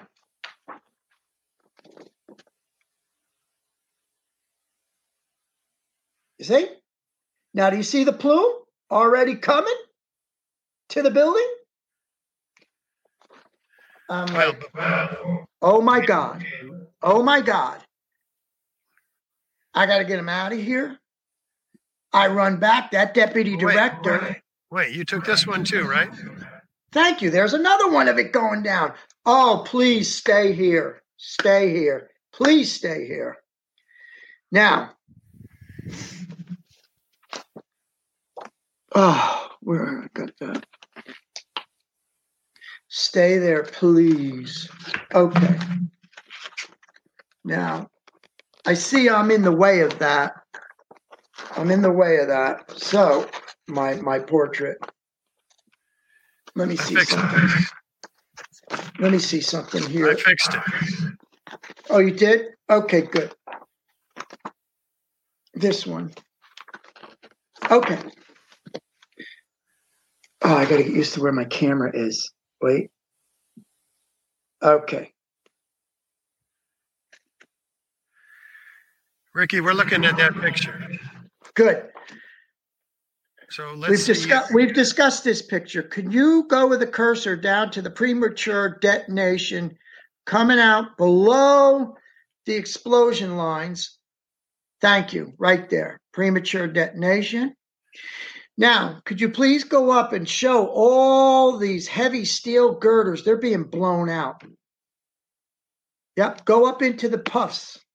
See all those girders in there? Now, do you remember the big, big piece that got blown? There it is. Boom. I got it. Remember that big, huge piece blown out like 60 miles an hour? Do you remember? Yep, I've done analysis on that. And there's and this is building seven, by the way. Oh yeah, look how pretty. Oh, thank you for bringing that up. Listen to me. I've looked at it. You're looking at the back of it. That's about a block away. Now you look at seven. There's no damage. Hello, look at it. Look at it right there in front of your eyes. There, there will be some damage after the. Uh... Yeah, but not Well, that it came down at 5:20 p.m. But anyway, let's go back to this because if you look at that large piece right below it, you see a fireball right there. No, go down, go down a little, right there. That's a fireball. And if you look at the pictures I sent you and look at the picture, you'll see that's a fireball. And then there's other ones all throughout that plume. Yeah, right there. You're on it. Oh, you're saying that, that's a falling piece of material that is trailing uh, fire. Yes. what you're saying? Yes. Huh. Yep. And you have them like in those puffs too. And of course, there's Bankers Trust. And I'm sure it was Bankers or Deutsche Bank by then. And I remember because they went to send them in there, there were actually bodies on the roof when they went up there. And then they tried to bring in the unions to gut that building. And they walked out of the job, the, the workers, and shut it down and said, You are going to provide hazmat. We're not going in there. That building is filled with asbestos like the towers were. So they walked off. And let's not forget, Whitman of Jersey in the Bush administration, Christie Whitman, was telling us, insisting, telling us the air quality was normal around ground zero. We're not issuing masks. You don't need them. So there's a time where we're breathing in everything you could ever imagine from asbestos, mercury, concrete dust, explosive dust, whatever and God knows what else. Because the next morning, as you're going to see, when I'm walking the streets, I was vomiting in the street from the smell of flesh and sewage and materials and everything, all burning together in a disgusting potpourri. Okay.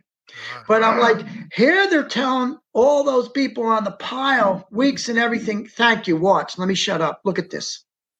Yeah, this is the video of what uh, the photo that you took verifying that these um, uh, uh, waves of progression. That's what I'm hearing.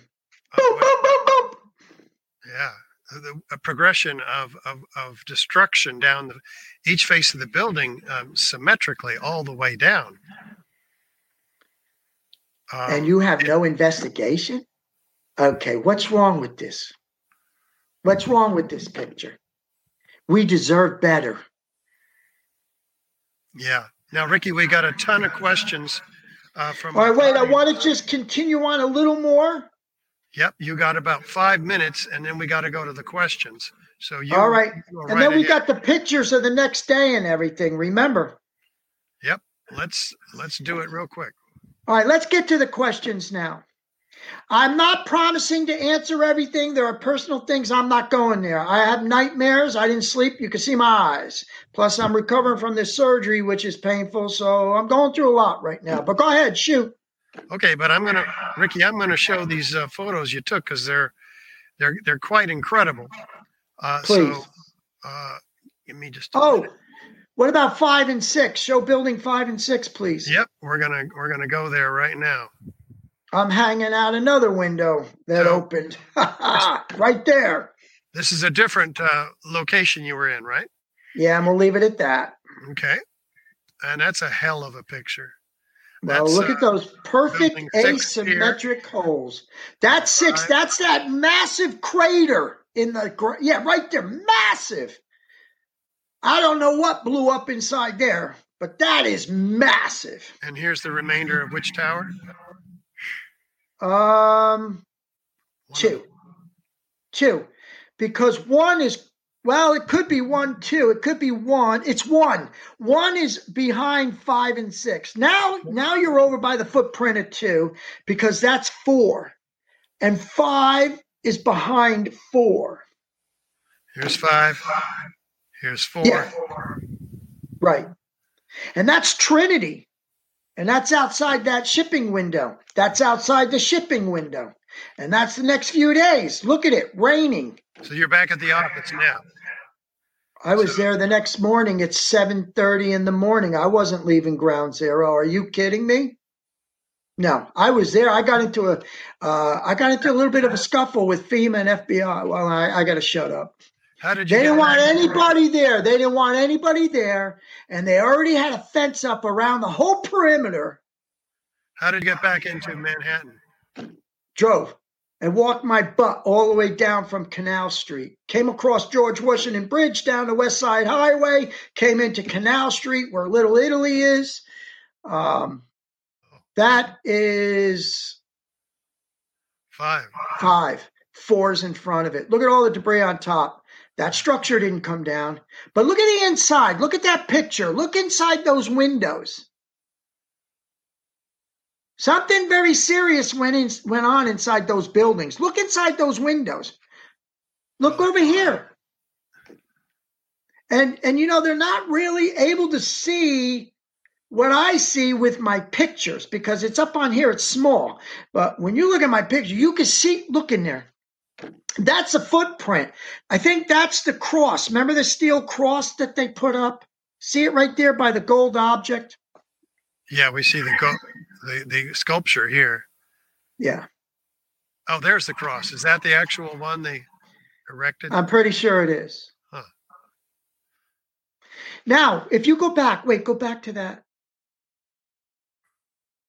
Look at the very bottom. You see like concrete corridors down on the bottom. You see them down there under four.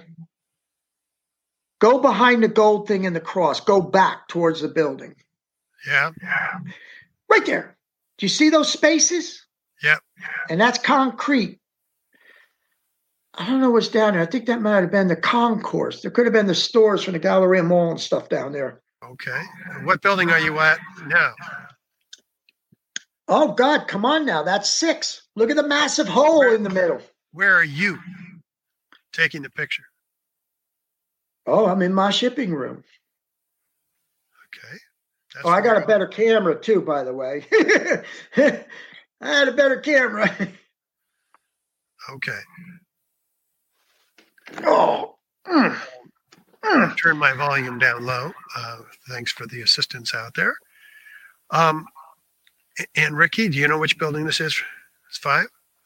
I have to look. It looks like five, and you're in the footprint again of two, tower two. But here, I want to point something out. If you go back and look at all these pictures, right? We're going forward, not back. Whatever you want to do, I want you to notice one thing. These structures are still standing. They didn't give away. Now, this picture, they started hauling 400 dump trailers down West Street to barges in Battery Park.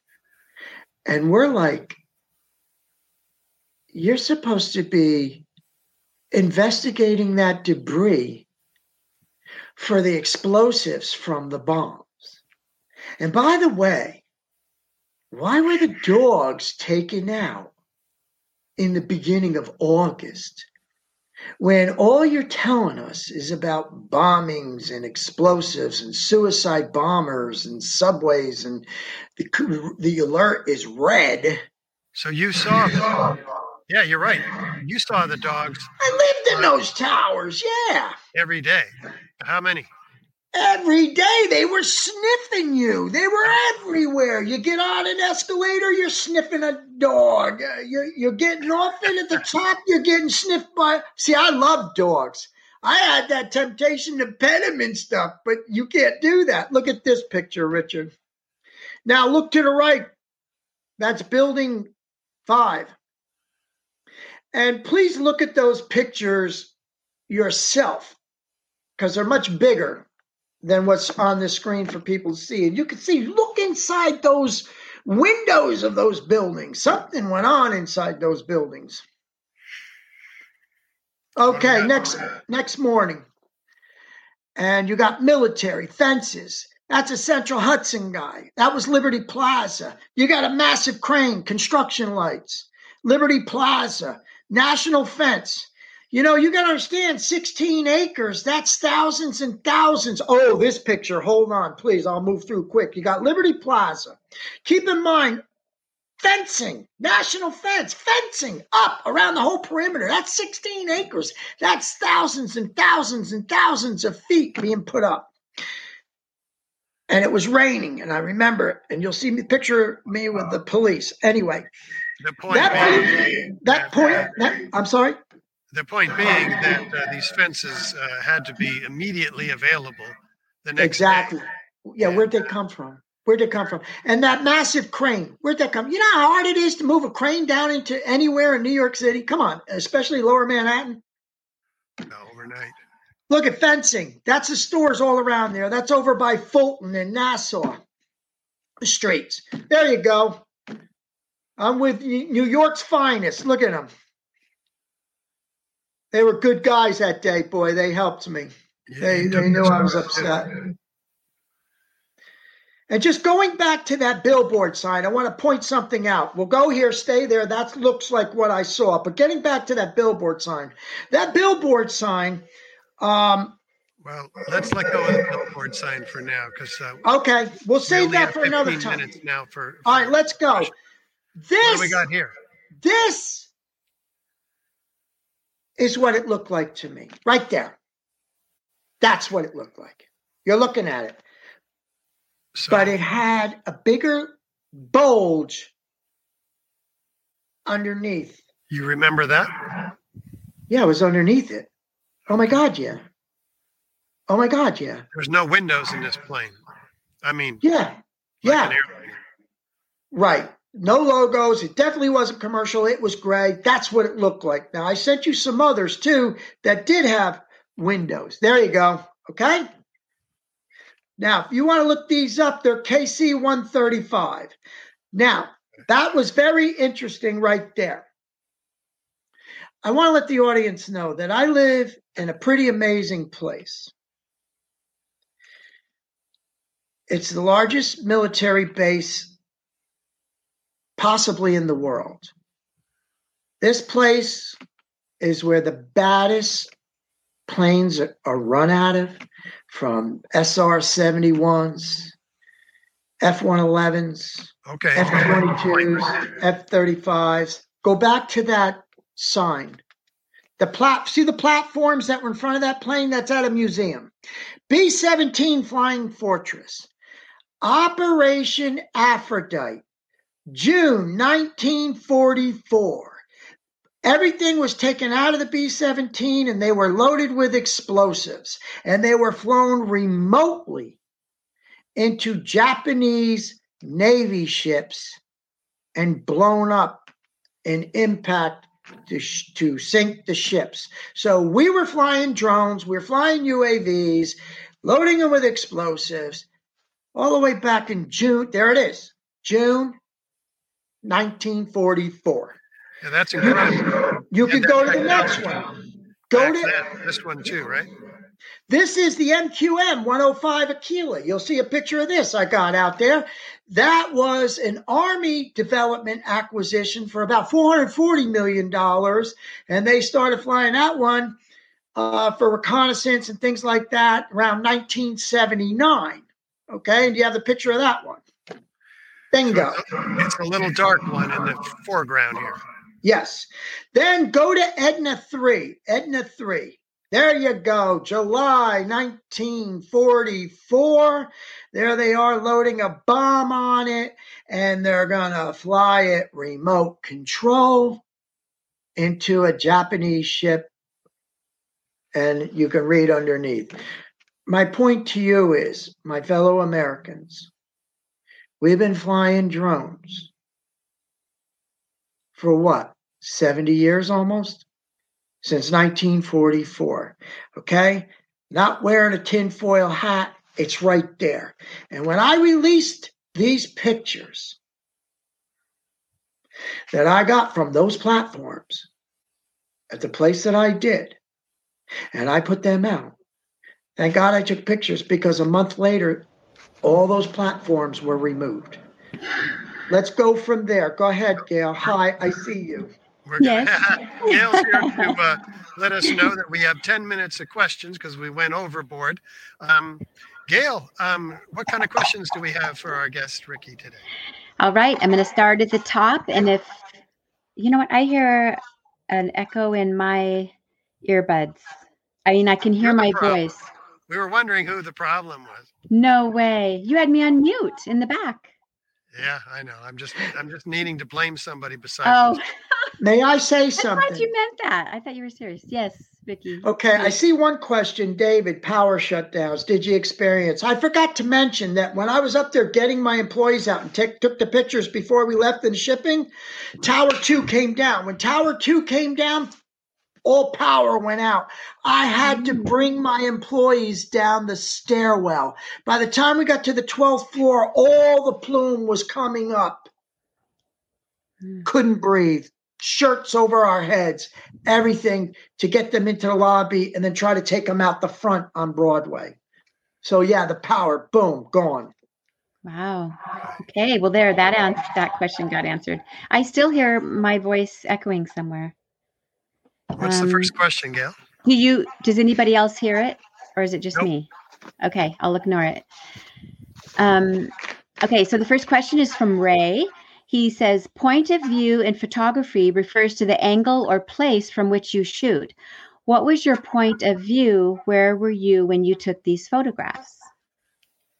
Where was your point of view? Yes. It depends. And that's kind of a weird question. I think we s- said where I was for each picture when I took them. I mentioned it in the shipping room, high up in the penthouse, with the window wide open, hanging out when Tower 2 started to experience all those explosions, as you see in the picture. That's then right there was here, the- right? Ricki? He does. He does have a second part to the question, and it it Ray does, and it says, Well, "Why let's does?" answer the, the. This is a point of location for uh, one set of pictures. One of the pictures looking up at the build, building two was right here, right, Ricki? Washington Street, yep. Yep. And then he took some others from some other buildings in the aftermath. Go ahead, Gail. Well, I think he the part of his question we're missing is why does it appear you were standing high while taking the pictures? Those are the pictures when I was up in the penthouse. 33 stories tall. Uh, this building right here. And I was above all the other buildings, so I had a perfect view. straight across. You got it. Oh, yeah. Do that again, Richard. That is perfect. Both one and two. Yes. Gail? Okay, I want to acknowledge Steve's question, but it did get answered. He asks, he says, ask your guests what the planes looked like to him. Ask him if they looked like passenger planes or if they appeared more like military, Military. aircraft. So there we go. He got his answer by. Definitely military. Yep. Uh, Jean wants to know if you're any relation to Ron DeSantis. Can't go there. Next question. okay. Um, let's see. but um, let me say this. Yeah. He's got guts, oh, and it's been a long time. And he says something, and then he does do it, which is rare. And you know, I hope he uh, continues. I hope he continues because I will be right there on his tail because I don't care. America first. America first. And and you live where? I don't know if we should give that out right now. Perhaps the next interview. Let's just Okay. suggest that he's uh, very familiar with Ron DeSantis. Anyway, let, us Okay. go. he's he's awesome. He's awesome. I don't want to curse, but you ever hear the term kick ass? No. I wish we had that after 9 11, and I'll leave it at that. okay. And I meant regarding an investi- a proper investigation, Yeah. because the whole place should have had yellow tape around it. Giuliani was a DA, okay? Please. Gail, Yes. What? question. Another question? I was waiting for him to stop talking. This no, is I don't from. wait for him to stop talking anymore. We're running. Okay. Okay. Fine. This is the next question is from Gene. He asks, "Can he verify whether there were whether there was or was not smoke or steam coming from underground before any plane struck the towers?" And in parentheses, he says Lawrence Fine said something about steam from under WTC four. So did you see steam coming from underground? Well, anymore? when he's referring to WTC4 and he's talking about the ground, is he talking about down inside the building? Because you have to understand, and, and matter of fact, that picture I was saying, look at those spaces down there where the concrete was. I mean, you have to understand how deep down those buildings went and how many floors. And I think, Richard, you had mentioned how that there were like seven floors below the lobbies. And as a matter of fact, the year before, I had the corporate Christmas party in, uh, pardon me, Tower One in the lobby. And the lobbies were magnificent ballrooms. I mean, believe me, rich and famous. That's where you have your Christmas parties. It was so. Um, getting back to your question, is it in the streets you're speaking to, coming out of the manholes, or are you talking about inside the building? Um, I, I'm I'm thinking that it's probably outside In the in streets. the, in the yeah. streets. Yeah. There- Well- There's lots of reports of smoke coming up here and there, but if you don't get, if you if you don't have specifics, let's go on to the next question so we can get as many as possible. I do want to say one thing quick to that. The woman that I carried out came from the explosions that were happening over in WTC one that I carried out. She collapsed trying to get out, and that's where I found her. Okay. There was a question about that lady. Um, Anthony asks, "What was the woman's premonition brought on by again?" He he's asking to clarify. I think Her Or- premonition. Which woman? She Wh- told you that we got to get out of here. yeah. I don't even know who the woman was. I'm telling you just what she said to me the day before. Okay. So you At yeah. least- yeah. She she. I'm carrying her in my arms. I have a woman have- that fainted. Repeat what she said. We have to get out of here. We're all going to die. They're going to blow up these buildings. Wow. Okay. So That's 910. 910 in And the then morning. She passed out. wow. No, she already fainted, fell back on me. When I got to the top with her in my arms, she opened up those beautiful brown eyes and looked at me and said that. And then I'm like, I turned back to Z and I said, Did you hear that? Because he's got my briefcase and his butt's going where I'm going. Okay. Because he's got my briefcase. And uh, then she closes her eyes again. And I'm like, okay, I got to get her help. I got to find out what's going on here. They threw me out. Okay. Okay. All right. Can you hear me? Okay. Yep. Go. Okay. So this next question We're right up against it here. Keep keep going. Pardon. We're right up against it. Uh, keep going. Sorry for the interruption. My earbuds are actually malfunctioning i think is part of my problem okay so did didymus didymus ask nobody has seen these before this new stuff so he's asking if this is all new material that has Okay, real seen this? quick, I'll move quick. I didn't develop or release the pictures, many of them, and Richard knows this because I released them with them in New York about a decade later. So they freaked out then, and there's more to come. So, yes, yes. But a lot of this stuff was released a decade later because I was so traumatized. And I'll let you keep going, Gail. okay and then jean uh, regarding the photos jean says where can we see all these photos online in hd if not anywhere please get them up so jean would like to have access to them Please be patient. Richard and I will be conferring on these because we understand that there are those that don't want this. There are those that are going to be very angry about this. And we want to do it right. We don't want to rush it. You got to do it right. Richard is meticulous, and I'll leave it at that. Next. okay. Uh, let's see. Um, John asks, since you are an eyewitness on the ground, were there other eyewitnesses all saying bombs went off too? Was this the general impression from the public before the official narrative took over? Actually, I think Richard can answer to that. We have hundreds, if not thousands, that said exactly about the explosives and the bombs and all these things going on. And they've been saying it for 20 years. True. Okay. And RM asks, any belongings like suitcases, etc., found on the street that you saw personally?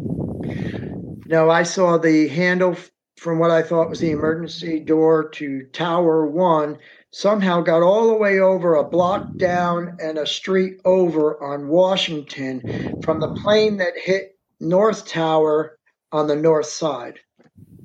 I wonder how that happened, to be honest with you. And I mentioned it to Richard. How did the plane go into the front on the north side and the door handle from inside the plane end up south, a block down, a street over in the street?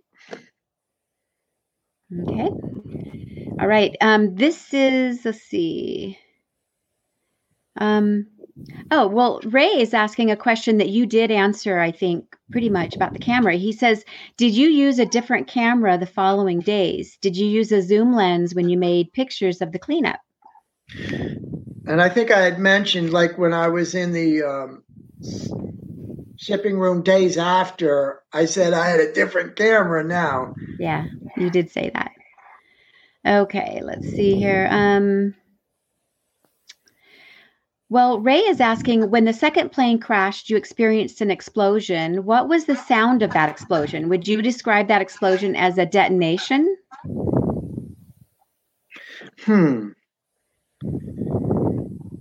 You know, when I hear that, I'm wondering like, do people have their own idea of it? A detonation to me is an explosion, and an explosion is the compressing of materials that just explode out. Whether it's an M80, well, you can't get M80s anymore, M90s, darn it. Anyway, or even a firecracker. That's actually a detonation. Um, and you just make it bigger, uh, bombs, whatever it is. But yeah, definitely detonations detonations, explode. Oh, I understand. Well, yeah, it wasn't stuff blowing up like fuel tanks or anything. No, if that's what you're trying to say, it was definitely explosives. Re- in my mind, in my mind. Redescribe the experience of being in that window and and feeling what you were feeling and hearing what you were hearing. Just re, re, re-describe that. You have to understand. I had the window open and I had a clear view, as you can see in the picture.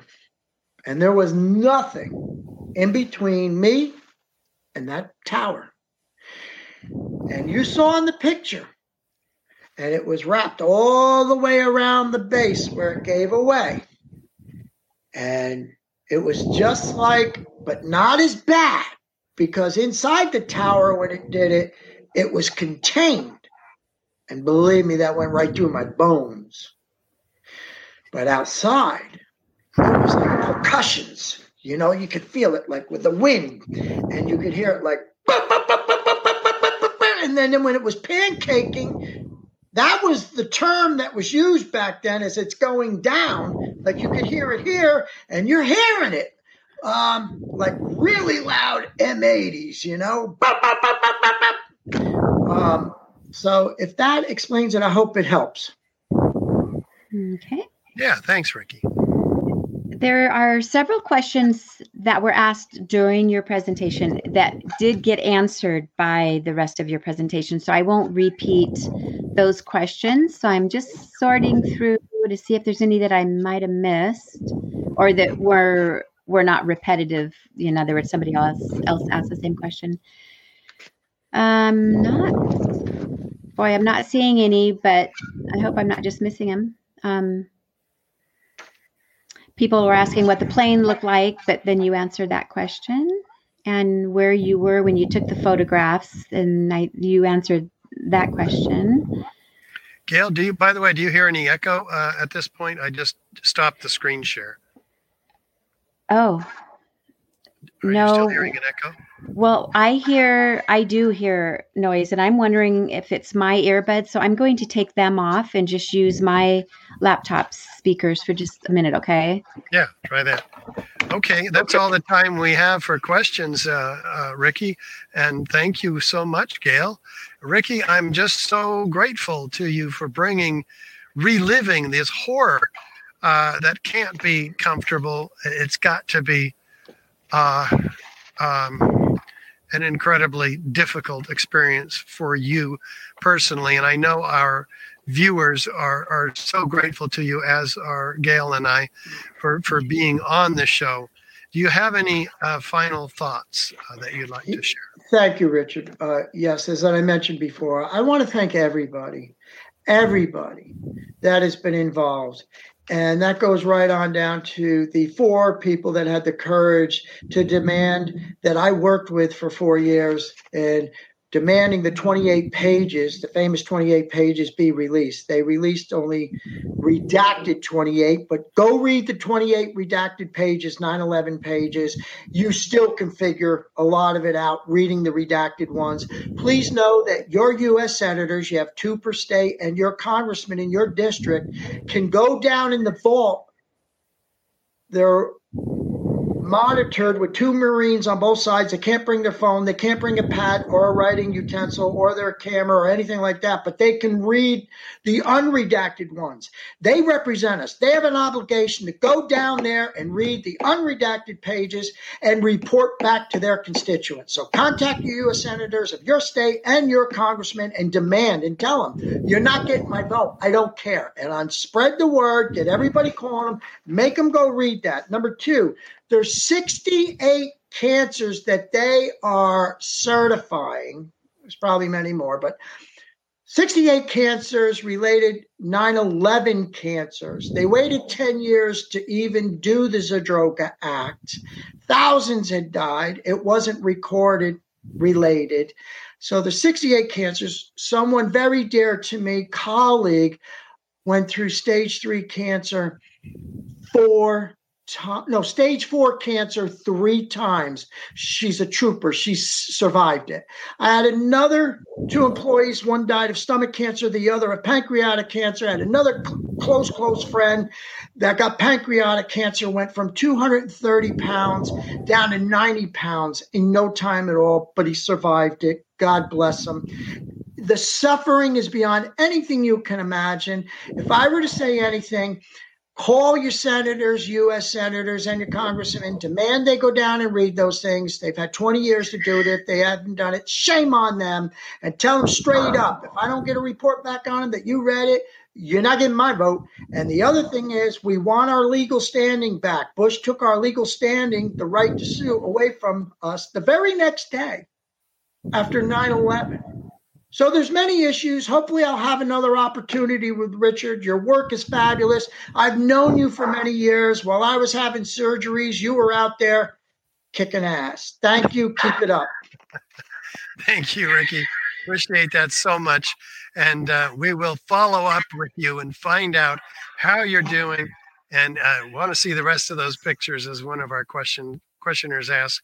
Uh, thank you, everybody, uh, so much uh, for being uh, such an important part of our our work here at Richard Gage 911. Uh, with that, uh, I have uh, this for you. Oops, what happened? Oh, here we go.